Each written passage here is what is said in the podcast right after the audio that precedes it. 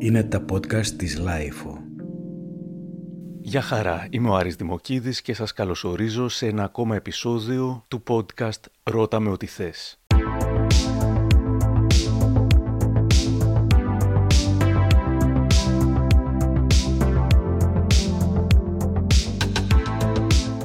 Αν θέλετε να μας ακούτε, αλλά και να μαθαίνετε ποιοι θα είναι οι επόμενοι καλεσμένοι ώστε να προλαβαίνετε να στέλνετε τις ερωτήσεις σας, εγγραφείτε κάνοντας μας follow στο Spotify, τα Google ή τα Apple Podcasts. Ο σημερινός μας καλεσμένος είναι ο τραγουδοποιός, αλλά εσχάτως και σεναριογράφος και ηθοποιός, ο Φίβος Δελιβοριάς.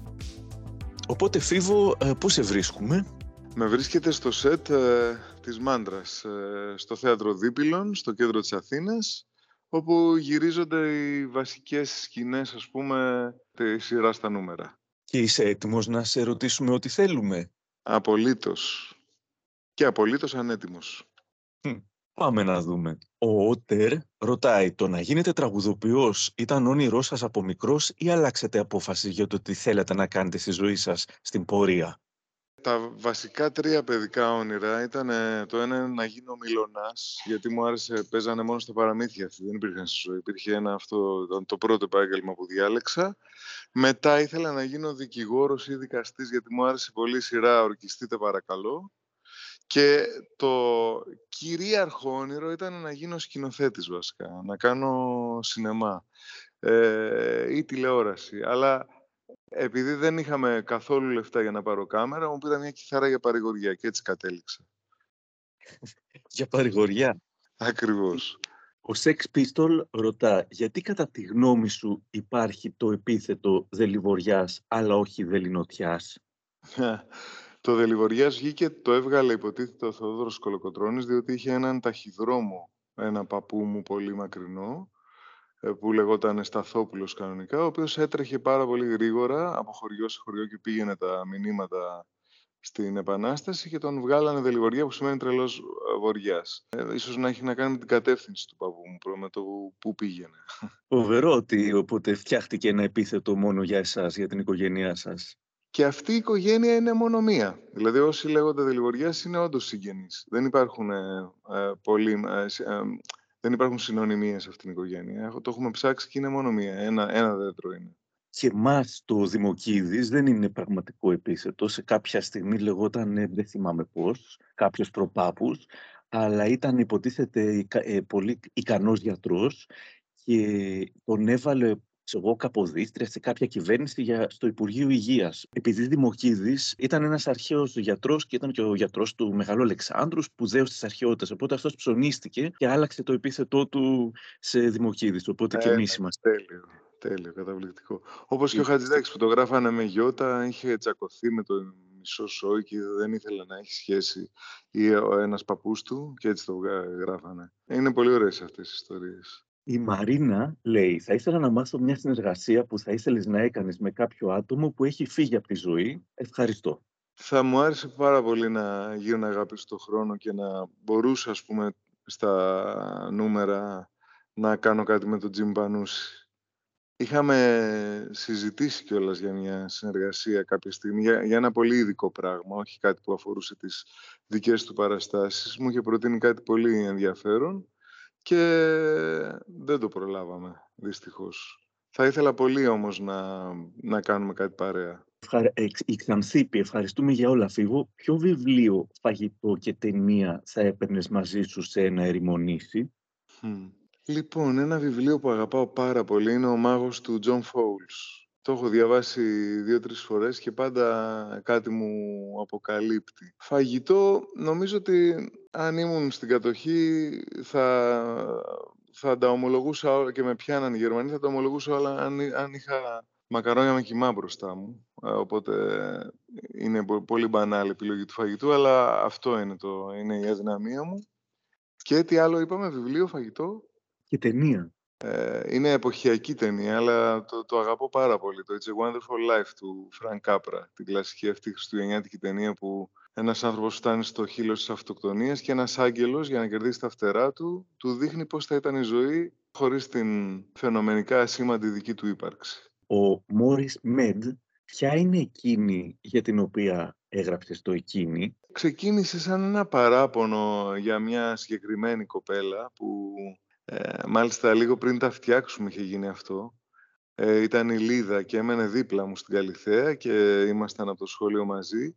Και θυμάμαι ότι μια εβδομάδα λίγο πριν ε, τα φτιάξουμε ήταν αυτές τις περίεργες μέρες που είσαι ερωτευμένος αλλά όλα σου φταίνε, που νομίζεις τα χειρότερα, που και κάπως έτσι ξεκίνησα να το γράφω. Έγραφα, έγραψα αυτό το ριφ. Αλλά κάπως είναι ένα τραγούδι που δεν ε, προσωποποιείται ακριβώς. Δηλαδή σαν να μιλάω για ένα αιώνιο παράπονο, ε, αλλά και μια αιώνια εξάρτηση από, από τη θηλυκότητα ως έννοια, ως πρόκληση. Ο Γιάννης ρωτάει γιατί αποφάσισες να κάνεις τηλεόραση; Κοίταξε, μου έγινε μια πρόταση πριν από ε, δύο χρόνια από την ΕΡΤ, από τη διοίκηση της ΕΡΤ, να κάνω μια δική μου μουσική εκπομπή. Εγώ δεν ε, σκεφτόμουν κάτι, να είμαι ειλικρινής, ε, σχετικό με τις μουσικές εκπομπές. Μου έγινε μια δεύτερη πρόταση να κάνω την ταράτσα του Φίβου ως show. Πάλι φοβόμουν πάρα πολύ το show, γιατί η ταράτσα του Φίβου είχε κάτι πάρα πολύ χειροποίητο και κάτι που, που, που γινόταν μαζί με τον κόσμο. Σκέφτηκα λοιπόν μαζί με μια ομάδα φίλων ότι θα είχε πλάκα να κάνουμε ένα, ένα είδος μουσικής εκπομπής το οποίο όμως να είναι και σαν sitcom, σαν το Muppet Show ας πούμε. Δηλαδή να βλέπουμε κυρίως τις ε, ανασφάλειες και τα, και τα παραλυπόμενα που υπάρχουν πίσω από τους καλλιτέχνες, πίσω από τον, την εμφάνισή τους, πίσω από τις σκηνές που εμφανίζονται στις ιδιωτικές ζωές τους κτλ. Και Μόλις ε, ήρθε αυτή η ιδέα και αρχίσαμε έτσι να την επεξεργαζόμαστε, βγαίναν πράγματα που μας έκαναν να γελάμε, οπότε ε, πήρα την ΕΡΤ και της είπα ότι αυτή είναι η ιδέα μου και, και με πολύ, ε, πολύ τιμητικά την, την αποδέχτηκαν. Ε, τιμητικά για μας. Ο Κανακάρης λέει πώς βλέπεις την ΑΕΚΑΡΑ φέτος; η αλήθεια είναι ότι είμαι ΑΕΚ, ΑΕΚΤΖΙΣ από, πώς να σου πω, επιλογή. Θυμάμαι ότι ε, όταν ε, λέγανε όλη τι ομάδα είναι, λέγανε η μισή ο Ολυμπιακός και άλλοι Παναθηναϊκός και εγώ διάλεγα την τρίτη επιλογή κάπως από, από μια αίσθηση προστασίας. Δηλαδή ήθελα κάπως να προστατέψω το, την, την τρίτη ομάδα που, που ήταν η λιγότερη. Ξέρω. Δεν, δεν την παρακολουθώ πραγματικά. Θα είμαι ψεύτης να πω κάτι τέτοιο. Ερώτηση τώρα από Φρούπη. Καταρχάς, λέει τα νούμερα είναι εξαιρετικά. Κατά δεύτερον, θα ήθελα να τον ρωτήσω αν υπάρχει κάποιο είδος μουσικής που δεν μπορεί με τίποτα να ακούσει. Ευχαριστώ πάρα πολύ. Κοίταξε, γενικώς εγώ ρέπω προς, τα, προς τις ε, ακουστικές μουσικές. Δηλαδή, ενώ μου αρέσει πολύ και η ηλεκτρική μουσική, όταν κάτι είναι βασισμένο στην ε, ιδέα του ηλεκτρισμού, όταν κυριαρχεί ο ηλεκτρισμός, ε, κάτι, κάτι μου λείπει πάντα. Αισθάνομαι σαν να πρέπει να πληρώσω λογαριασμό της ΔΕΗ, δηλαδή κάθε φορά που, που ακούω κάτι τέτοιο. Όταν ακούω κάπου μέσα βαθιά ένα ακουστικό πιάνο ή μια ακουστική κιθάρα ή ένα βιολί, ένα όργανο συμφωνικής ορχήστρας να υπάρχει σε ένα pop κομμάτι, αυτά είναι τα αγαπημένα μου κομμάτια. Φίβο φοβάσαι μήπως πεις κάτι που μπορεί να ερμηνευτεί ποικιλοτρόπως και φας cancel, ρωτάει η Μελίνα. Ναι, το φοβάμαι. Φοβάμαι την, την παρερμηνία των όσων ε, λέω. Και φυσικά συμβαίνει χιλιάδες φορές. Δεν είναι δηλαδή, πώς, πώς να το πω. Εννοείται ότι και εμένα, όπως πάρα πολλούς άλλους ανθρώπους, μας κανσελάρει ένα ποσοστό της κοινωνίας για κάποιες δηλώσεις που παρερμηνεύονται ή για κάποιες δηλώσεις που ερμηνεύονται και σωστά. Δεν είναι κάτι φυσικά που υπαρξιακά είναι το, το μεγαλύτερο βάρος που μπορεί να νιώσει κανείς, αλλά όντως το φοβάται κανείς. Είναι κάτι που που το βλέπεις να γίνεται συχνά πια. Πάρα πολύ αγαπημένη μου δημιουργία, ας πούμε, έχουν φάει cancel για το τίποτα καμιά φορά. Ας πούμε. Αγαπημένο τραγούδι, ερώτηση από Κίκο. Το Strawberry Fields Forever. Αυτό νομίζω αγαπάω πάρα πολύ από ξένα τραγούδια. Αγαπημένο ελληνικό τραγούδι ίσως είναι το Ζεϊμπέκικο, του Διονύση Σαββόπουλου. Ο Μάικ ρωτάει, δεν νιώθεις ενίοτε να προδίδεις τα τραγούδια σου με την ερμηνεία σου; Ε, ναι, φυσικά το νιώθω. Φυσικά. Πιστεύω ότι ε, πάντα εύχομαι να είχα μια πολύ καλύτερη φωνή από αυτή που έχω. Απ' την άλλη, τα τραγούδια, τα περισσότερα τραγούδια μου, δεν είναι τραγούδια για τραγουδιστές. Έχουν πολλές σύλλαβες, έχουν μελωδίες οι οποίες είναι αρκετά ε, εύκολες, ε, απαιτούν δηλαδή ένα περιορισμένο φωνητικό εύρος. Υπάρχουν όμως τραγούδια, όπως ο Καθρέφτης ας πούμε, που πολύ θα ήθελα να το έχει πει ένας πάρα πολύ καλός λαϊκός τραγουδιστής και όχι εγώ. Και πάλι από τον ίδιο, δεν είναι λίγο παράξενος ο συνδυασμός συστημικού και εναλλακτικού; Και αρχιδίστια ερημιά, αλλά και δουλειά στην ΕΡΤ. Ε, ο συστημικός ως έννοια και ο εναλλακτικός ως έννοια δεν πιστεύω ότι με περικλείουν εμένα. Δηλαδή πιστεύω ότι ούτε άνθρωπος του συστήματος είμαι. Δεν, δεν κάνω παρέες με, και ποτέ δεν έκανα με ανθρώπους που, που είναι στην εξουσία ή είναι κοντά στην εξουσία ή οτιδήποτε τέτοιο. Ε, ούτε επίσης είμαι ακριβώς εναλλακτικός. Δηλαδή από την πρώτη στιγμή έβγαζα δίσκους στη Sony Music, ακούγονταν από πολύ κόσμο, έδινα συνεντεύξεις παντού. Θέλω να πω δεν είμαι ο μονήρης ε, άνθρωπος που αν υπάρχει ένα αποτέλεσμα διαφορετικότητας στα τραγούδια μου ή στα πράγματα που κάνω, OK, okay, αυτό είναι διαφορετικό, αλλά δεν είναι μέσα στις προθέσεις μου να ανήκω σε, σε, σε, σε κάποια τέτοια κατηγοριοποίηση. Τώρα για το συστημικό, δεν πιστεύω ότι το να κάνει κανείς δουλειά στη δημόσια τηλεόραση, την οποία, πώς να σου πω, από το θέατρο της Δευτέρας μέχρι το τρίτο πρόγραμμα και από ένα, το πανόραμα του αιώνα μέχρι το ε, ζήτω το ελληνικό τραγούδι και το μονόγραμμα και το παρασκήνιο έχουν γίνει καταπληκτικά πράγματα. Δεν, δεν θεωρώ δηλαδή όλους τους ανθρώπους αυτούς που τα έκαναν όλα, όλα αυτά τα πράγματα συστημικά πρόσωπα. Είναι η δημόσια τηλεόραση. Είναι η τηλεόραση που ανήκει σε όλους μας, που παλέψαμε για να μείνει ανοιχτή σε μια δύσκολη στιγμή της. Αν, μας, αν κληθούμε προς τα εκεί, πρέπει να κάνουμε ε, το καλύτερο που μπορούμε. Κροκοδιλάκι νούμερο 2 θα υπάρξει, ρωτά η Λυμφομάνιακ ή κάποιο άλλο ζωάκι. θα το δούμε αυτό. Θα μας οδηγήσει το, η ιστορία. Τι σε κάνει εξωφρενών, ρωτάει η Αλίκη. Η παρεξήγηση.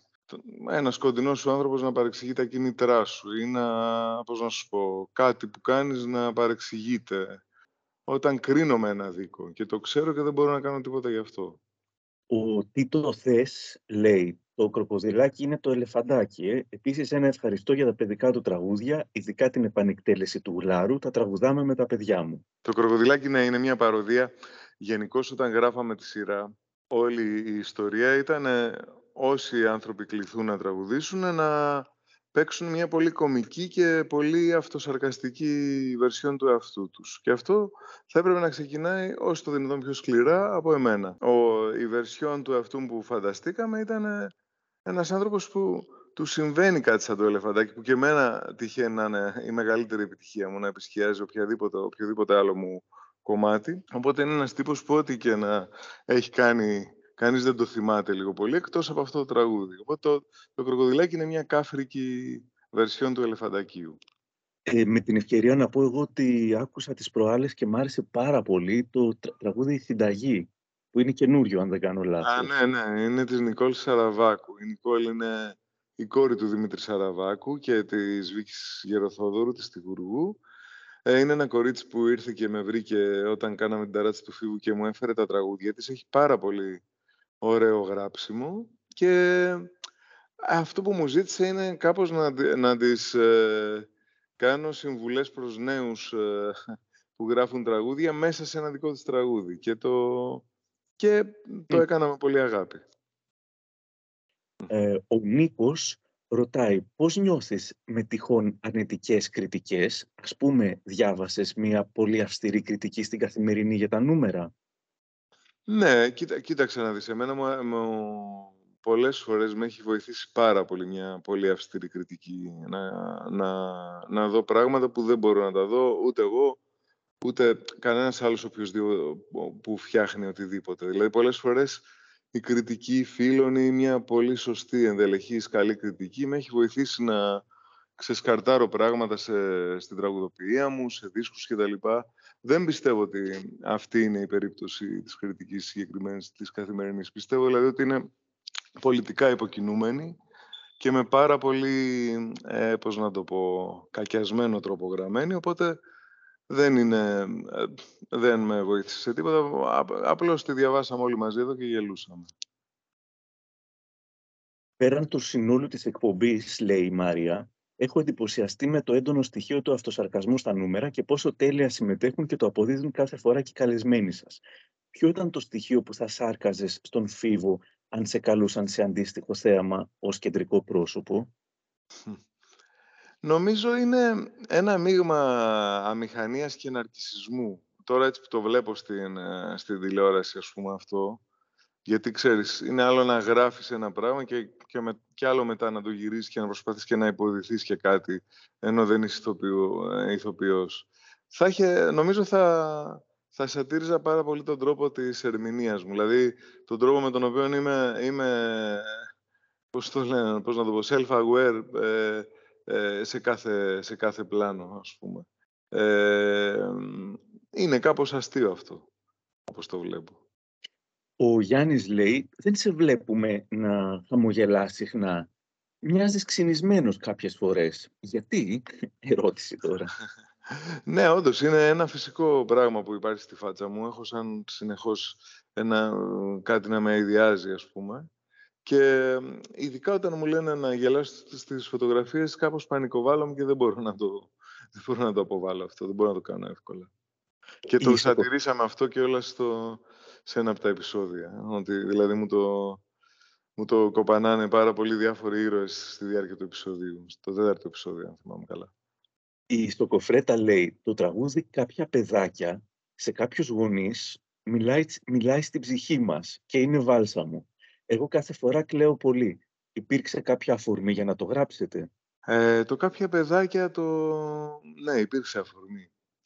Είχαμε πάει με την κόρη μου σε ένα από τα διάφορα παιδικά πάρτι που, που πηγαίνει κάθε μπαμπάς. Παρατηρούσα έτσι τις φυλές των παιδιών που παίζανε και τους έβλεπα όλους σαν, σαν, να, σαν να είναι μικρή τρελή. Σαν να, ο καθένας να έχει μια μια από, αυτέ, από αυτά τα σύνδρομα που λένε ότι έχουμε εμείς ε, οι ενήλικες, ας πούμε. Και άρχισα να βλέπω, να τους καθρεφτίζω στο μέλλον, να βλέπω τον εαυτό μου και τους παλιούς μου φίλους σαν παιδάκια ή τους τωρινούς μου φίλους σαν παιδάκια. Και αυτή η ιδέα με συγκίνησε πάρα πολύ. Εντάξει, μια πολύ αγαπημένη φίλη μου έλεγε πολύ για το δέπι του παιδιού της εκείνη την περίοδο. Ε, άκουσα δηλαδή και κάποιες ιστορίες που, που μου είχαν έτσι συγκινήσει και προβληματίσει και ήταν και η πρώτη περίοδος που διάβαζα και τη μικρή, οπότε την έβλεπα και αυτή να είναι αλλού το μυαλό της και σκεφτόμουν πόσο πια είναι και το δικό μας μυαλό συνεχώς αλλού με όλη αυτή την πολυδιάσπαση που έχουμε και το multitasking που λέμε, που βγήκε κάπως αβίαστα το τραγούδι αυτό. Να, αυτό είναι ένα τραγούδι που μου βγήκε σε τρεις ώρες, ας πούμε. Η Άννα Ταφ όμως θέλει να μάθει την ιστορία πίσω από το τραγούδι Θέλω να σε ξεπεράσω, μα δεν γίνεται. Λέει: Είχα διαβάσει ότι είναι ένα τραγούδι που γράφτηκε για εμπορικούς σκοπούς και δεν είναι από τα αγαπημένα σου. Το θε... Ναι, καλά. Το έχω αγαπήσει η αλήθεια είναι με την πορεία, αλλά η... εκείνη τη στιγμή τρεπόμουν πάρα πολύ. Δηλαδή μου είχε πει, θυμάμαι ο Θήμιος Παπαδόπουλος και ο Δημήτρης Γερμανίτης στη Σόνη, ότι ρε παιδί μου, έχεις τώρα το δίσκο χάλια και είναι όλα τα τραγούδια το εκείνη είναι πέντε σελίδες στίχη και το μόνο ρεφρέν είναι και σκοτώνεσαι.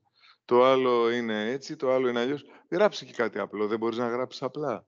Και κάπως σαν αποπίσμα κλειδώθηκα στα, στα ένα γραφείο της Sony που με κλείδωσαν για την ακρίβεια, που είχε και ένα πιάνο, για να, ότι, για να τους αποδείξω ότι μπορώ να κάνω κάτι τέτοιο. Λοιπόν, το έκανα αυτό και αισθανόμουν ότι το κάνω πιο πολύ σαν παιχνίδι, αλλά δεν αισθανόμουν ότι έγραψε και κάτι σημαντικό, γιατί συνήθως το αισθάνεσαι αυτό όταν ε, κάτι έχεις νιώσει, ένα είδους χείρτημα. Δεν το είχα νιώσει λοιπόν εκείνη τη στιγμή. Το ηχογραφήσαμε και μετά όταν άρχισε να γίνεται αυτό και όχι άλλα κομμάτια μεγάλη επιτυχία εκείνο το καλοκαίρι που βγήκε ο δίσκος, εγώ ντρεπόμουν. Έλεγα καλά, έχει το εκείνο ο δίσκος, έχει το, το ένα, έχει το άλλο, ξέρω, έχει το τραγούδι για τον πατέρα μου, έχει το αυτό. Κά, κάπως με είχε, με είχε σοκάρει αυτό. Με τα χρόνια όμως, αυτή η απλή pop, ε, όχι μόνο στα δικά μου τραγούδια, αλλά και στα τραγούδια που ακούω γενικότερα, είναι κάτι που με συγκινεί πάρα πολύ. Η Άννα Τάφ επίσης ρωτάει αν θα δοκίμαζε την υποκριτική σε ρόλο που δεν θα ήσουν ο Φίβος. Ε, δεν νομίζω ότι μπορώ να το κάνω αυτό. Δεν είμαι καλός ηθοποιός και δεν έχω τα φόντα και ούτε και τη διάθεση να γίνω ηθοποιός. Δηλαδή δεν είμαι ένας άνθρωπος που θα, που θα μπορούσε να είναι ρολίστας ποτέ. Εδώ ακόμα και τον εαυτό μου κακά τον πέσω. Δηλαδή θέλω να πω, τα νούμερα έχουν, έχουν τόσους πολλούς χαρακτήρες και τόσες πολλές ε, ψυχές ακριβώς επειδή και είναι όλοι οι υπόλοιποι ρόλοι, εκτός από μένα και το, τον εκάστοτε καλεσμένο μου, παιγμένοι από πάρα πολύ καλούς ηθοποιούς, ε, οι οποίοι μπορούν να έχουν τη δυνατότητα να κάνουν ρόλους, να αλλάζουν, να, να γίνονται τελείως άλλοι από αυτό που είναι στην πραγματικότητα. Αυτό δεν είναι σε καμία περίπτωση δική μου ικανότητα. Εγώ επί της ουσίας είμαι ένας παρουσιαστής, ας πούμε, ένας άνθρωπος ο οποίος ε, όλο αυτό το πράγμα το είναι ο κομπέρα, ας πούμε, απλώς επειδή όλη η σειρά είναι μυθοπλασία, παίζω μια κομική εκδοχή του εαυτού μου. Αυτό είναι το, το όλο θέμα. Αλλά ναι, δεν θα μπορούσα με τίποτα να είμαι ηθοποιός, δεν έχω το ταλέντο. Ο Εστράτιος Βελαόρας λέει ποιο είναι το αγαπημένο σας τραγούδι και για ποιο λόγο έχει τον πρώτο λόγο στην καρδιά σας; Το αγαπημένο μου τραγούδι νομίζω είναι η Κική κάθε βράδυ, ε, γιατί είναι ένα τραγούδι που είναι πολύ συναισθηματικό χωρίς να λέει τίποτα το συναισθηματικό. Χωρίς να βγάζουν σχεδόν καν νόημα οι στίχοι, χωρίς να είναι... Έχει μια φόρτιση και απλά λέει, ξέρω εγώ, πήγαινε μες στη Ρώμη και στη Χαλκιδική, ε, παίξει τον τελικό Λίβερπουλ και Μάντσεστερ. Δηλαδή λέει πράγματα εντελώς ε, ασύνδετα, αλλά είναι φορτισμένο πολύ. Η Νικολέτα ρωτάει, τι κάνει σήμερα η Κική; Η Κική είναι μαμά, ε, βάζει το παιδί της να ακούει Smiths, που τους αγαπούσε πάρα πολύ από τότε.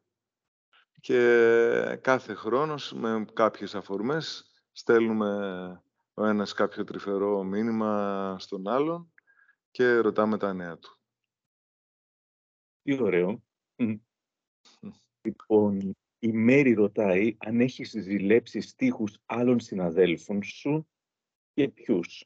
Επίσης, λέει, θα είναι καλεσμένος ο Παύλος Παυλίδης στα νούμερα. Ζηλεύω σχεδόν 10.000 τραγούδια. Δηλαδή, θέλω να πω, υπάρχουν άπειρα τραγούδια ελληνικά και ξένα που δεν τα ζηλεύω ακριβώς. Απλώς με εμπνέουν και με κινητοποιούν. Δηλαδή, με το που ακούω κάτι σπουδαίο, να μια και αναφέρθηκε ο Παύλος, μόνο όταν άκουσα τη Μέρη, ε, αμέσως κινητοποιήθηκα. Αμέσως αισθάνθηκα ότι ανοίγει ένα νέο δωμάτιο για να γράψω κι εγώ κάποιο στίχο, ρε παιδί μου.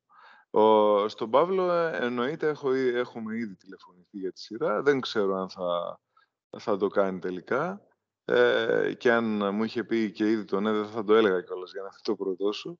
Αλλά τον αγαπώ πολύ, είμαστε πολύ φίλοι και έχουμε ήδη μιλήσει για το θέμα αυτό. Παίζεις video games και αν ναι, ποιο είναι το αγαπημένο σου όλων των εποχών, ο Ντόνι Ντι ρωτάει. Υπήρξε μια περίοδος που έπαιζα αρκετά εκεί γύρω στο 2009-2010. Έχει πέρασει πολύς καιρός από τότε. Ε, τότε μου άρεσαν πάρα πολύ το Arkham Asylum, του, η περιπέτεια του Batman. Μου άρεσε πάρα πολύ το Uncharted, μου άρεσε πολύ το Mafia, ε, το Call of Duty με το Δεύτερο Παγκόσμιο Πόλεμο. Αυτά ήταν που είχα απολαύσει περισσότερο από όλα, ας πούμε, εκείνη την περίοδο. Αλλά δεν κράτησε πολύ. Ήταν, νομίζω ότι όταν γεννήθηκε η κόρη μου, ε, μου έφυγε αυτή η διάθεση, ξέρω εγώ. Και, και άλλαξε και πολύ η ζωή μου. Σε ένα χρόνο γίνεσαι 50, συνομήλικοι είμαστε, λέει ο Αντώνης Χ. Πώς νιώθεις; Μια χαρά. Πάντα θα προτιμούσα να είμαι λίγο νεότερος από ότι αυτό που βλέπω στον καθρέφτη. Πάντα με απογοητεύει ο χρόνος που περνάει ή από αυτό που βλέπω στα πλάνα της σειράς, αλλά πραγματικά ε, ε, εάν είμαι υγιής, δεν είμαι δυστυχισμένος, οι άνθρωποι που αγαπώ είναι καλά και έχω κάτι δημιουργικό να κάνω, δεν έχει διαφορά από το να είμαι 20. Μάλλον είναι και καλύτερα από το να είμαι 20, γιατί τότε θυμάμαι ότι κυριαρχούμουν από κρίση πανικού και, και, και καταθλίψεις, ας πούμε. Γιατί ακριβώς δεν μπορούσα ακόμα να κυριαρχήσω ούτε την έκφρασή μου, ούτε τις φιλίες μου, ούτε τα αγαπημένα μου πρόσωπα, όπως και οι περισσότεροι κοσάριδες δηλαδή.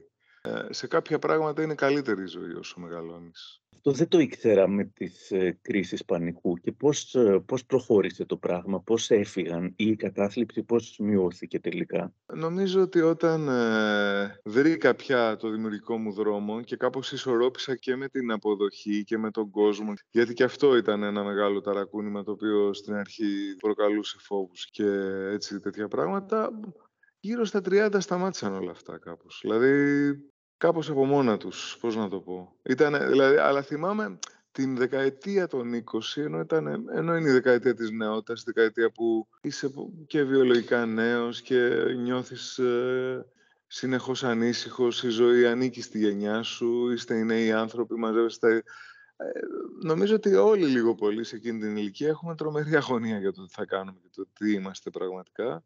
Και εμένα μου έβγαινε πάρα πολύ. Δηλαδή, πολλές φορές θυμάμαι και να μου κόβεται η αναπνοή. Θυμάμαι χρόνια ολόκληρα να μην βγαίνω από το σπίτι γιατί με έπιαναν φοβίες. Είχα, είχα πολύ έντονη αυτή την πλευρά.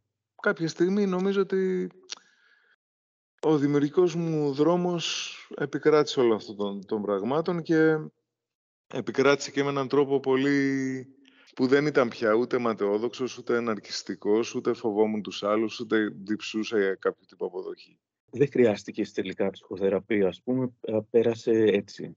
Ε, χρειάστηκα, ναι, όχι, όχι, χρειάστηκα. Okay. Έκανα, έχω, έχω κάνει σε δύο φάσεις της ζωής μου ψυχοθεραπεία και ήταν και, δηλαδή, θα τη συνιστούσα σε όλους. Είναι ένα πράγμα που μου έκανε πάρα πάρα πολύ καλό, με ευεργέτησε και τις δύο φορές. Και με, λοιπόν, από Άλεξ... Πότε εσύ σε τι ηλικία έκανες, διακόπτω ε... λίγο τον ρου της συνέντευξης, αλλά... Εγώ έκανα γύρω στα 30 και ε, ταυτίζομαι πολύ με αυτό με τα 20, τη δεκαετία των 20 μου.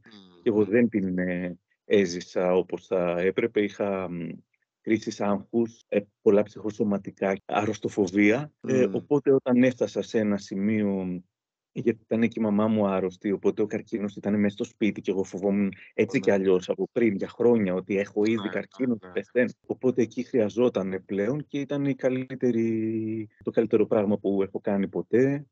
Μπόρεσα να χαίρομαι τη ζωή μου ξανά. Και εγώ το προτείνω σε όποιον βασανίζεται. Άργησα, άργησα. Και μου θυμίζει αυτό και εσένα, δηλαδή ότι ναι, και εγώ άρχισα να το πάρω απόφαση αυτό. Και δεν ήταν τότε, ίσως στη δική μας γενιά δεν ήταν και τόσο αυτονόητο όσο είναι τώρα. Τώρα δηλαδή δεν φοβάται κανείς. Συναντάς πολύ περισσότερους ανθρώπους που κάνουν και από πολύ περισσότερες τάξεις. Ενώ παλιά ήταν κάτι που το είχαν κάποια παιδιά, θυμάμαι εδώ, από τα βόρεια προάστια και τους κοιτάγαμε και λίγο παράξενα, ας πούμε, ότι Ω, αυτός κάνει ψυχανάλυση. Μα δεν έχει φίλους. Θυμάμαι αυτό το κλασικό που λέγαμε ότι Α, εγώ τα λέω όλα στους φίλους μου. Ε, δεν αρκεί αυτό, δεν αρκεί.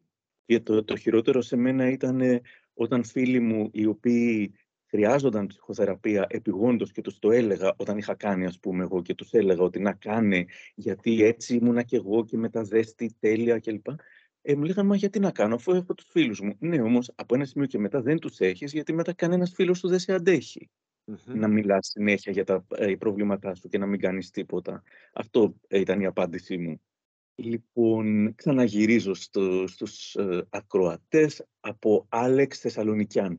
Πώς διαχειρίστηκες την επιτυχία του άλμπουμ Χάλια και πότε συνειδητοποίησες την τεράστια απήχηση που είχες στον κόσμο; Το Χάλια βγήκε, ξέρω εγώ, Ιούλιο, θυμάμαι, και μόλις γύρισα από τις διακοπές, ήδη το άκουγα στα νησιά κτλ, αλλά μόλις γύρισα από τις διακοπές και είχαμε κάνει μια μεγάλη συναυλία διάφοροι νέοι καλλιτέχνες μαζί, Είδαμε πάρα πολύ μεγάλη μου έκπληξη ότι όλο το κοινό που είχε μαζευτεί στο Λυκαβητό τότε, ας πούμε, είχε γίνει συναυλία αυτή, ε, ήξερε όλα τα τραγούδια απ' έξω και είχα κατασυγκινηθεί γιατί τα είχα γράψει όπως και όλα τα τραγούδια σε, σε συνθήκες ακραίας μοναξιάς και πάντα μου κάνει τρομερή έκπληξη αυτό. Το ξανάζησα τώρα και με το άνιμε. Δηλαδή βγήκε το Μάιο και έκανα μια συναυλία μεγάλη στην Τεχνόπολη και μια ανάλυση στη Μονή Λαζαριστών το, το φθινόπωρο και ήξεραν όλοι αυτοί οι άνθρωποι, αυτές οι χιλιάδες άνθρωποι που ήρθαν, όλα τα τραγούδια. Είναι, ήταν συγκλονιστικό.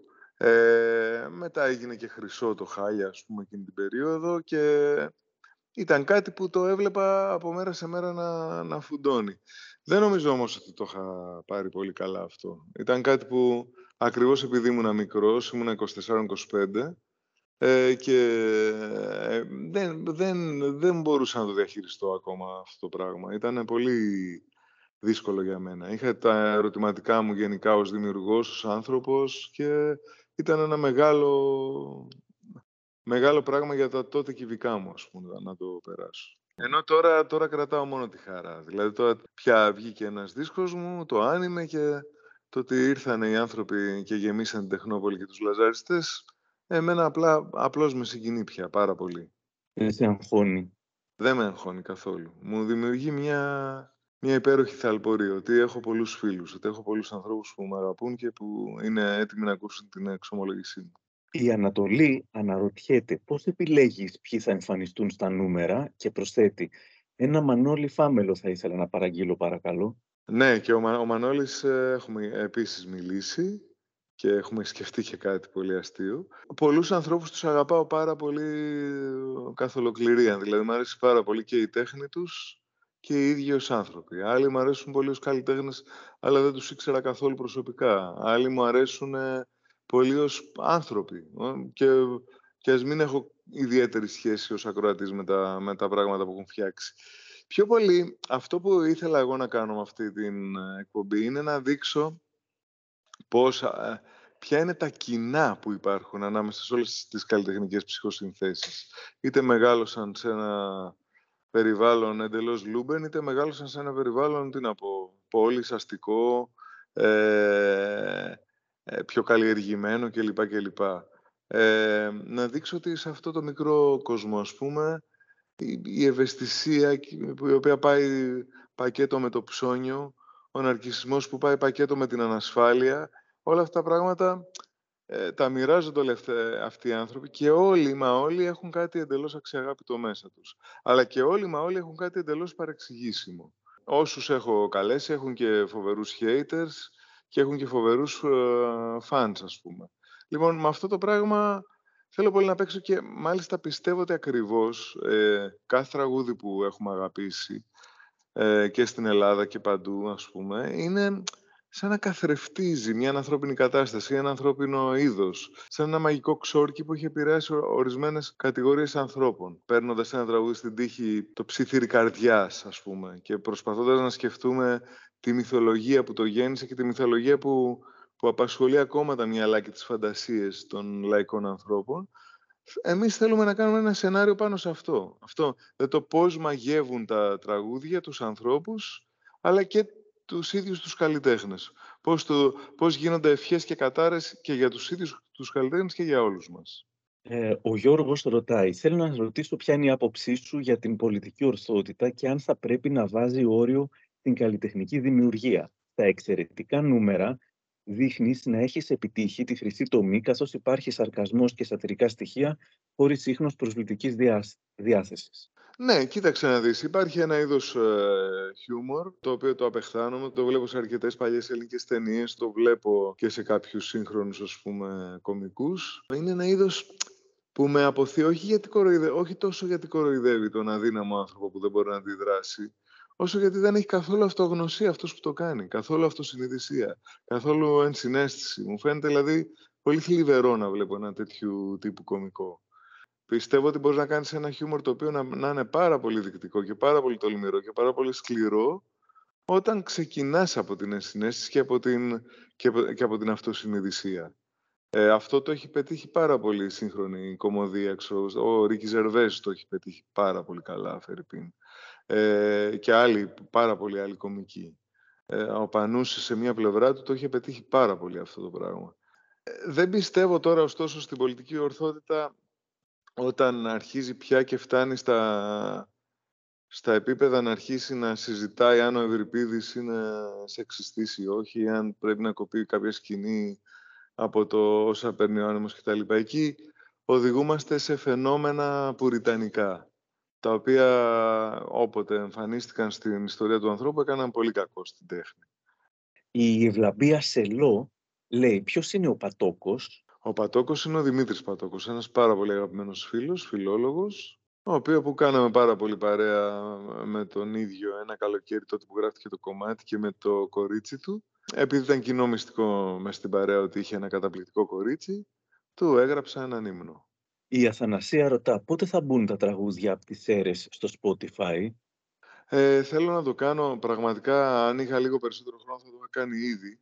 Ε, είναι, τα αγαπώ πάρα πολύ τα τραγούδια αυτά. Αγαπώ πάρα πολύ τον Γιώργο τον Καπουτζίδη. Αγαπώ πολύ αυτό που μου ενέπνευσε το σενάριό του όταν το πρώτο διάβασε και, και θέλω πάρα πολύ να τα κυκλοφορήσω. Και έχω και την ε, άδεια του Γιώργου, οπότε πιστεύω θα το κάνω πάρα πολύ σύντομα. Από Άλεξ, Φίβο, ποιον δεν αντέχεις να βλέπεις να μιλήσεις και γενικά να είσαι στο, δωμάτιο, στο ίδιο δωμάτιο; Πιο χαρακτηριστικό μάλλον είναι αυτό που σε εκνευρίζει πιο πολύ, που σε θυμώνει. Νομίζω ένας άνθρωπος που δεν έχει συνείδηση της τοξικότητάς του.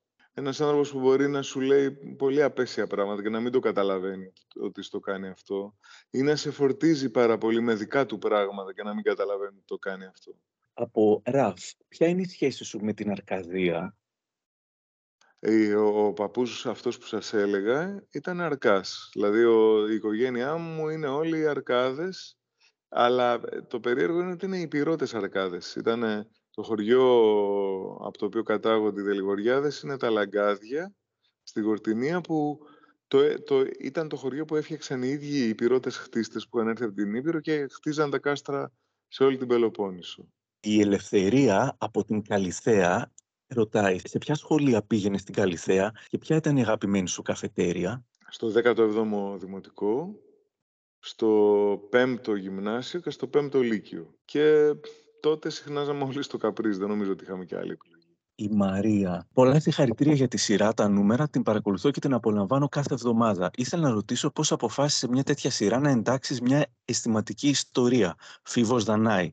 Υπάρχουν πολλές σειρές στην τηλεόραση με αυτή τη θεματολογία, αλλά εγώ προσωπικά επιλέγω τα νούμερα για κάτι διαφορετικό. Θεωρώ ότι μια αισθηματική ιστορία είναι περιττή. Και θα δείτε πώς θα εξελιχθεί αυτή η ιστορία. Θα δοκιμάσουν πολλές εκπλήξεις οι θεατές σε όλες τις ιστορίες που ένα από τα μεγάλα πράγματα που συμβαίνει στα παρασκήνια των δημιουργιών και ειδικά των θεατρικών ή μουσικοθεατρικών δημιουργιών είναι και οι έρωτες. Είναι και ο τρόπος με τον οποίο έρχονται κοντά οι διάφοροι άνθρωποι. Πολλές φορές οι έρωτες αυτοί είναι μονόπλευροι, άλλες φορές είναι τοξικοί, άλλες δραματικοί, άλλες κομικοί, άλλες γελοί. Το σκεφτήκαμε πολύ ότι, ξέρεις, όλοι οι ήρωες κάτι, κάποιο σαράκι τους τρώει με τον ένα ή με τον άλλο τρόπο. Θα δείτε όμως ότι τίποτα δεν είναι αυτό που φαίνεται στα νούμερα έτσι όπως ξεκινάει. Θα, θα, θα υπάρξουν πάρα πολλές ανατροπές μέχρι το τέλος του, μέχρι το 24ο επεισόδιο. Ο Μανώλης Κριτικός από τα Γιάννενα γράφει «Βλέπω πως ποτέ δεν έκλεισε τα μάτια και κυρίως το στόμα για μεγάλα ή και σημαντικά αλλά και πολιτικά θέματα που απασχολούν τον τόπο. Αισθάνεσαι ότι αυτή η στάση σου στήχησε σε δημοφιλία. Ποια είναι η χειρότερη αντίδραση που αντιμετώπισες για τις απόψεις σου» ε, κάποιοι άνθρωποι σε αντιπαθούν ή πιστεύουν ότι έχεις άλλα κίνητρα να κατέβεις στην πολιτική ή, να, ή ότι ανήκεις σε κάποιο κόμμα ή ότι ρε παιδί μου είσαι φίλος με κάποιο πολιτικό πρόσωπο. Δεν ισχύει αυτό για μένα, ποτέ δεν ισχύει. Απλώς ε, σε ορισμένα πράγματα που, που ξέρω ή που έχω άποψη, όπως είναι τα ε, ορισμένα πράγματα που είχαν να κάνουν με λογοκρισία, με καλλιτεχνικά, με πράγματα που συνέβαιναν στο θεατρικό ή στο μουσικό χώρο, κάποιες ακροδεξιέ κορώνες για τους πρόσφυγες, ή η υπόθεση της Χρυσαυγή και όλο αυτό που συνέβη στον Παύλο Φίσα και ο τρόπος με τον οποίο το υπερασπίζεται η Μάγδα Φίσα, είναι πράγματα τα οποία με έβγαλαν από το καβούκι μου και μίλησα. Δηλαδή πήρα την πρωτοβουλία να αποστάρω ο ίδιος κάποια πράγματα. Από εκεί και πέρα πολλές φορές επίσης κάποιες συνεντεύξεις με έχουν ε, ρωτήσει κάποια πράγματα και απαντάω. Δηλαδή, έχω, αν θέλεις, την αφέλεια να απαντήσω αυτό που σκέφτομαι. Δεν θέλω να σταματήσω να το κάνω για, για πολλούς λόγους. Θεωρώ αναξιοπρέπεια το να προσπαθείς να στρογγυλεύεις τα λόγια σου, ξέρω εγώ, για να τα έχεις καλά με, με, την όποια εξουσία. Πρέπει να, να λες αυτά που πιστεύεις, γιατί είσαι ένας πολίτης στο κάτω-κάτω και καλό είναι να βγουν αλογόκριτα, να ληφθεί υπόψη και η δική σου άποψη, όπως και όλων των υπολείπων. Από τη στιγμή δηλαδή που μπορεί να πει ένας υπουργός κάτι το οποίο εγώ να το θεωρήσω, ρε παιδί μου, ύβρι, οφείλω και εγώ να, πώς να σου πω, εφόσον ερωτηθώ, να το πω αυτό, να το σχολιάσω, να αντιτάξω τη δική μου ύβρι, αν θέλεις, ρε παιδί μου. Βέβαια, βρισκόμαστε, σου λέω πάντα, σε μια δεκαπενταετία που οι απανοτές κρίσεις έχουν δημιουργήσει φοβερές πολλώσεις ανάμεσα στους ανθρώπους, φοβερά δίπολα, τα οποία σε πάρα πολλές περιπτώσεις είναι επιφανειακά και, και σε άλλες ε, τοξικά.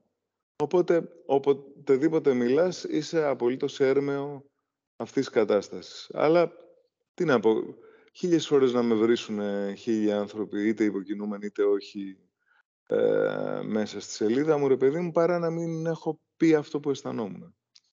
Οπότε δεν σε πειράζει αν ε, μειώνεται η δημοφιλία ή οι αγοραστές των δίσκων από κάποιους που μπορεί να ενοχληθούν από τις απόψεις σου; Όχι γιατί ε, ξεκαθαρίζοντας αυτά που πιστεύεις, σε αγαπάνε και, σε, και ανακουφίζονται περισσότερο αυτοί που πιστεύουν τα ίδια με σένα. Είσαι πιο κοντά τους. Ε, όταν βλέπεις κάτι παράλογο και το λες, αυτοί, ε, εκείνοι που το αισθάνονται και εκείνοι ως παράλογο, ρε παιδί μου, είναι, αισθάνεστε ότι δεν είστε τρελοί, ότι είστε πολύ, ότι μπορείτε, μπορείτε να το πείτε αυτό το πράγμα, να το εκφράσετε. Αυτό εμένα με παρηγορούσε πάρα πολύ στους καλλιτέχνες που θαύμαζα όταν ήμουν μικρός.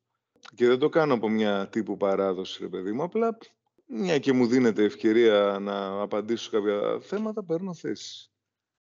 Βλέπω ένα email μας ήρθε από την ακροάτρια Ελεάνα, πάρα πάρα πολύ ωραίο ε, και θα σου το προωθήσω. Σε ένα σημείο λέει ότι ομολογώ με ξενίζει το love story του Φίβου με τη Δανάη, η εικόνα ενός 49χρονου άντρα με μια κοπέλα 25 ετών με αφέλεια, μπλα μπλα μπλα, μου φαίνεται κάπως παλιά προσέγγιση σεξιστική. Νομίζω ήδη απάντησες σε αυτό, οπότε θα περιμένουμε ναι. να Επίσης δεν πιστεύω ότι αυτά, ότι μια οποιαδήποτε ιστορία με διάφορα ηλικία είναι σεξιστική από μόνη της. Σας είπα ότι η ιστορία αυτή θα εξελιχθεί με έναν τρόπο που δεν, δεν, το περιμένετε. Αλλά ακόμα και να εξελισσόταν με έναν τρόπο, τι να σου πω, ένα, να γινόταν ένα απόλυτο love story, ένα απόλυτο, όπως το έχουμε δει και σε άλλες ταινίες, δεν πιστεύω ότι είναι σεξισμός αυτό.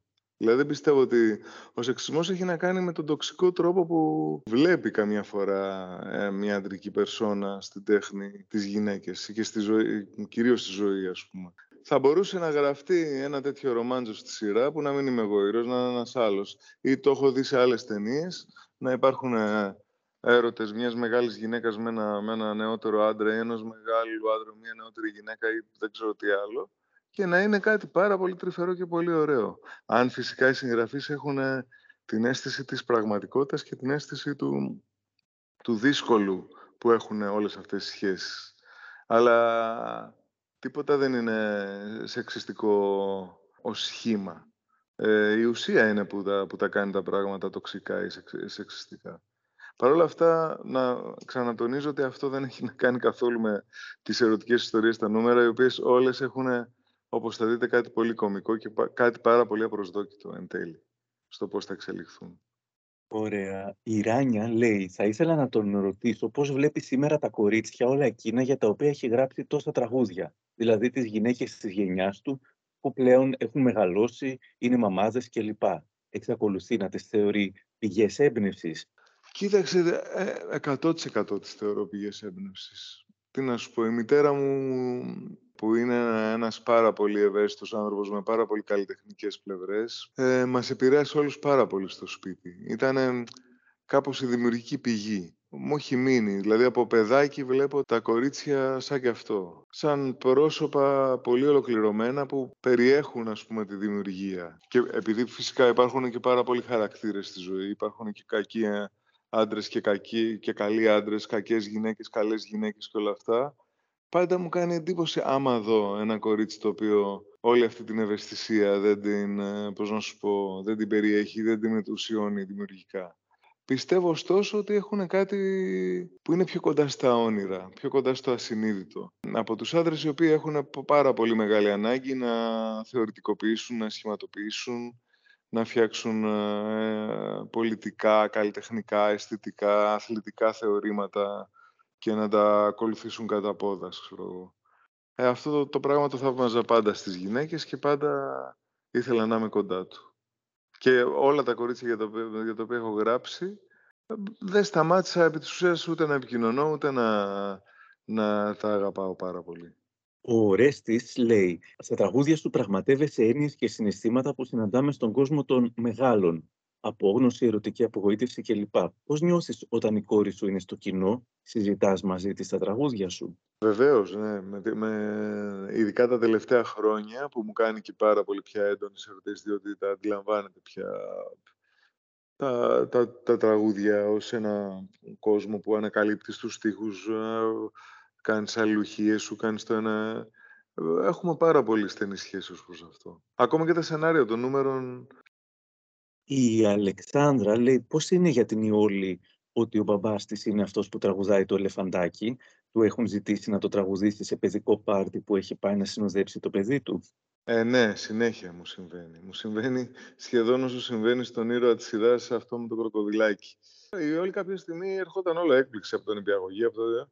Μπαμπά, σε ακούγαμε σήμερα. Ήταν αυτό, υπήρχε πολύ αυτό το πράγμα στο σπίτι και το Ναι. τρολάρουμε κιόλας μαζί αυτό. Ο Fuck Them ή Fuck Them All. Ρε μάν μου, τι φοβερό τραγούδι ή υβρεοπομπή. Είχα διαβάσει ότι το κομμάτι του εγκεφάλου που χρησιμοποιούμε όταν βρίζουμε βρίσκεται κοντά στο τμήματα που ενεργοποιούνται όταν ουρλιάζουμε ή κλαίμε, δηλαδή που μας βοηθούν να εκφράσουμε τα βασίτερα συναισθήματά μας.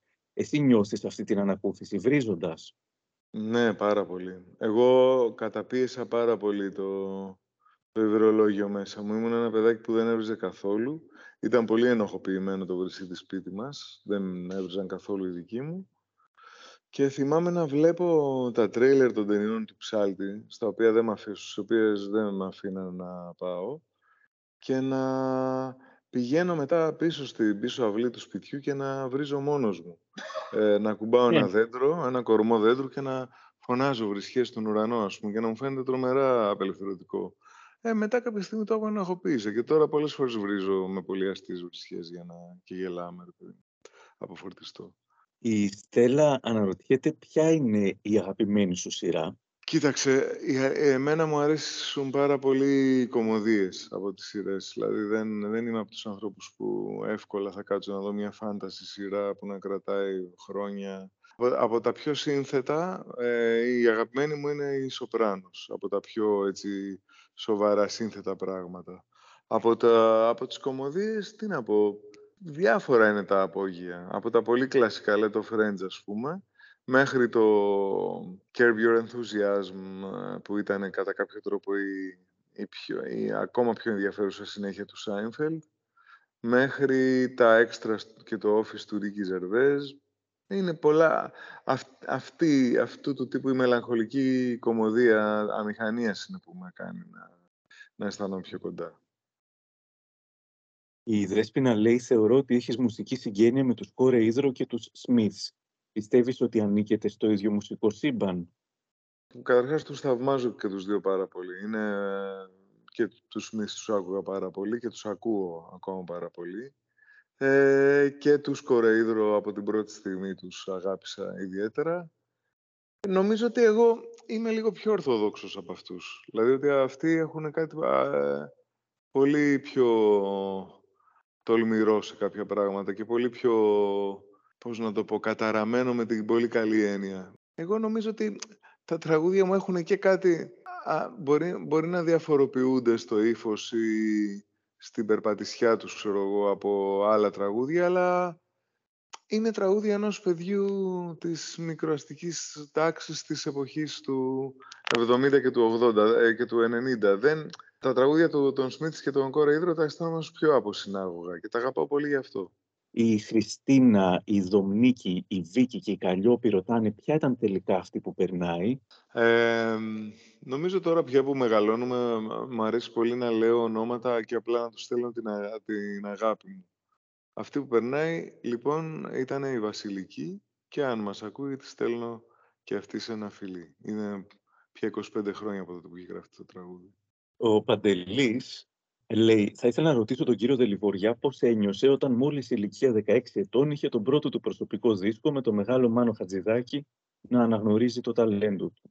Ήταν μαγικό, ήταν, όπως να σου πω, ζούσα κάθε μέρα όπως ζουν οι ερωτευμένοι ό- όλο το, το διάστημα που, που κάπως ηχογραφήσαμε με τον Χατζηδάκη και που τον άκουγα να μιλάει και που πήγαινα να του παίξω τα τραγούδια μου κτλ. Πιο πολύ νομίζω με ενδιέφερε αυτό παρά το ότι συνειδητοποιούσα ότι ηχογραφώ και ένα δίσκο, ξέρω εγώ. Ήταν κάτι που άλλωστε Τώρα που τον ακούω δεν τον θεωρώ, τον θεωρώ ένα πορτόλιο πράγμα, σαν μια πτυχιακή εργασία, σαν μια κάτι τέτοιο τον θεωρώ. Μια έκθεση που γράφεις στο Λύκειο. Η μαγεία όμως του να, του να τον ακούς τον άνθρωπο αυτό και να τον βλέπεις να, να λειτουργεί καλλιτεχνικά μέσα σε ένα στούντιο είναι αυτό το οποίο και τότε και τώρα ακόμα ε, είμαι, αισθάνομαι πολύ τυχερός που το έζησα. Ο Λοχαγός Κορέλη ρωτάει αν μετάνιωσες για τον στίχο στη γυναίκα του Πατόκου «Ο άντρας του Ρουβά». Δεν σου ταιριάζει, βρε Φίβο, λέει, ειδικά έχοντας μια στάση σε πολλά ζητήματα αργότερα. Έχει δίκιο. Μάλιστα κάποια στιγμή είχα Είχα, σε μια εκπομπή στον Ελευκό είχα μιλήσει γι' αυτό και είχα πει ότι ξέρεις δύο-τρία χρόνια μετά ενώ ήταν ένα παρεΐστικο αστείο τύπου Eminem το οποίο όταν το έγραψα ε, μας φαινόταν ε, έξυπνα τοποθετημένο μέσα στο τραγούδι που μιλάει για τα lifestyle πρότυπα μετά μου φάνηκε άσχημο, μου φάνηκε δεν μου άρεσε που το έγραψα αυτό. Δεν θέλω να το πω ως, ε, μέσα στο πλαίσιο της συζήτησης της πολιτικής ορθότητας. Σαν άνθρωπος δεν μου αρέσει αυτό, αυτό το τύπου αστείο που έκανα εγώ σαν φίβος, δηλαδή. Δεν μου αρέσει. Λοιπόν, ο ε, Γιάννης, ποια είναι η αγαπημένη σου ταινία του Woody Allen και γιατί; Ε, θα είμαι μπανάλ σε αυτό. Παρότι τον λατρεύω ολόκληρο το Woody Allen από την αρχή ως το τέλος, θα έλεγα ότι το Annie Hall είναι αξεπέραστο. Δηλαδή, παρότι έχει τουλάχιστον 15 ταινίες που θα τις έβαζα ανάμεσα στις πρώτες. Το Annie Hall είναι ένα, ένα καλλιδοσκόπιο. Ο τρόπος με τον οποίο είναι μονταρισμένο, που πηγαίνει μπρος πίσω στο χρόνο, που μιλάει για, για όλη τη ζωή ενός, ενός άνδρα εκείνης της περίοδου στην Αμερική, Εβραίου, μεταπολεμικού, κομικού, ε, υπαρξιστή ας πούμε και ταυτόχρονα τη σχέση του με τον έρωτα είναι κάτι τόσο όμορφα φτιαγμένο, τόσο καλλιτεχνικά επαναστατικό και, και ταπεινό ταυτόχρονα που λίγα πράγματα θα βάζα δίπλα του. Ο Κωνσταντίνος ρωτάει, Φίβο, είσαι με τον άνθρωπο ή με τους Ουκρανούς; Αυτή είναι πολύ πονηρή ερώτηση, ε, φίλε μου, καλέ. Είμαι, εννοείται, σε ό,τι αφορά την εισβολή του Πούτιν, είμαι 100% με τους Ουκρανούς. Εννοείται, όπως να σου πω, θεωρώ ότι πραγματικά είναι μια άθλια εισβολή και πήρα θέση από την πρώτη στιγμή για αυτό το θέμα. Χωρίς ναι μεν αλλά. Τώρα, από εκεί και πέρα, στην γενικότερη ανάλυση του όλου ζητήματος, εγώ ούτε σοκάρομαι με αυτό που είπε η Νατάσα Μποφίλιου, ούτε το θεωρώ παράλογο. Θεωρώ ότι είναι μια ευρύτερη σκέψη και η κριτική στο ΝΑΤΟ και όλα αυτά τα πράγματα και, και πιστεύω ότι έγινε και με απόλυτη αθωότητα από την πλευρά της Νατάσας. Πιστεύω δηλαδή ότι το να δημιουργούμε εδώ εμείς οι Έλληνες πολλώσεις για τέτοια ζητήματα και να δαιμονοποιούμε τους Έλληνες καλλιτέχνες για τις θέσεις που παίρνουν και να τους ε, ονομάζουμε Πουτινάκια ή οτιδήποτε άλλο κτλ. Το θεωρώ άθλιο από την Λεμονιά. Ένα μεγάλο ευχαριστώ για όλα τα τραγούδια που παίζουν στο repeat από την εφηβεία μας μέχρι τώρα. Θα κυκλοφορήσουν οι συνεργασίες από τα νούμερα σε δίσκο; Θα το δούμε αυτό. Ακόμα δεν το ξέρω. Δηλαδή, θέλω πρώτα απ' όλα να ολοκληρωθεί η σειρά, να, να αφήσει ένα όμορφο αποτύπω μέσα μου ότι ε, ίσως καταφέραμε κάτι. Να, θα το δούμε αυτό τελειώνοντας. Ακόμα δεν, δεν μπορούμε να το πούμε γιατί είμαστε στον πυρετό της δημιουργίας. Τότε θα ακούσουμε και τη μουσική με καθαρό μυαλό και θα δούμε αν πράγματι κάτι άξιζε. Ξέρω παρόλα αυτά ότι ορισμένα πράγματα με το που τα άκουσα κατασυγκινήθηκα και δάκρυσα. Θυμάμαι τώρα πρόχειρα τον τρόπο που είπε ο Μαζονάκης το Σάββατο, ξέρω, στη σειρά. Ή που είπε υποφίλιο και ο Μουζουράκης στο Δημοσθένους Λέξη. Είναι πολλά πράγματα τα οποία τα άκουσα εκείνη τη στιγμή και, και με συγκίνησαν πολύ. Ε, ή τώρα κάτι που ηχογραφήσαμε προχθές που δεν θέλω να το αποκαλύψω. Αλλά ναι, αν μας φαίνονται ωραία και του χρόνου, μπορεί να, τα, μπορεί να κάνουμε κάτι με αυτά. Η Ηλέκτρα, θα ήθελα να σε ρωτήσω τι θα συμβούλευες στον 18χρονο εαυτό σου; Θα, του, θα προσπαθούσα, ναι, θα, θα του έλεγα να κάνει ψυχοθεραπεία νωρίτερα από ό,τι έκανε. Οπότε κάπου εδώ τελειώσαμε και θέλουμε να σε ευχαριστήσουμε πάρα πολύ για το χρόνο σου να απαντήσεις σε τόσες πολλές ερωτήσεις. Υπάρχουν και άλλες πολλές που δυστυχώς ε, δεν προλάβαμε. Ε, με, με συγκίνησαν πάρα πολύ και τα, το πόσες πολλές ήταν και πόσο όμορφα πράγματα άκουσα. Τι να πω, παιδιά, σας ευχαριστώ πάρα πολύ. Σε ευχαριστώ και εσένα, Άρη, που μου τα μετέφερες όλα αυτά και που έτσι κάναμε και αυτή την κουβέντα. Και τι να πω, ανυπομονώ για τα επόμενα που λένε.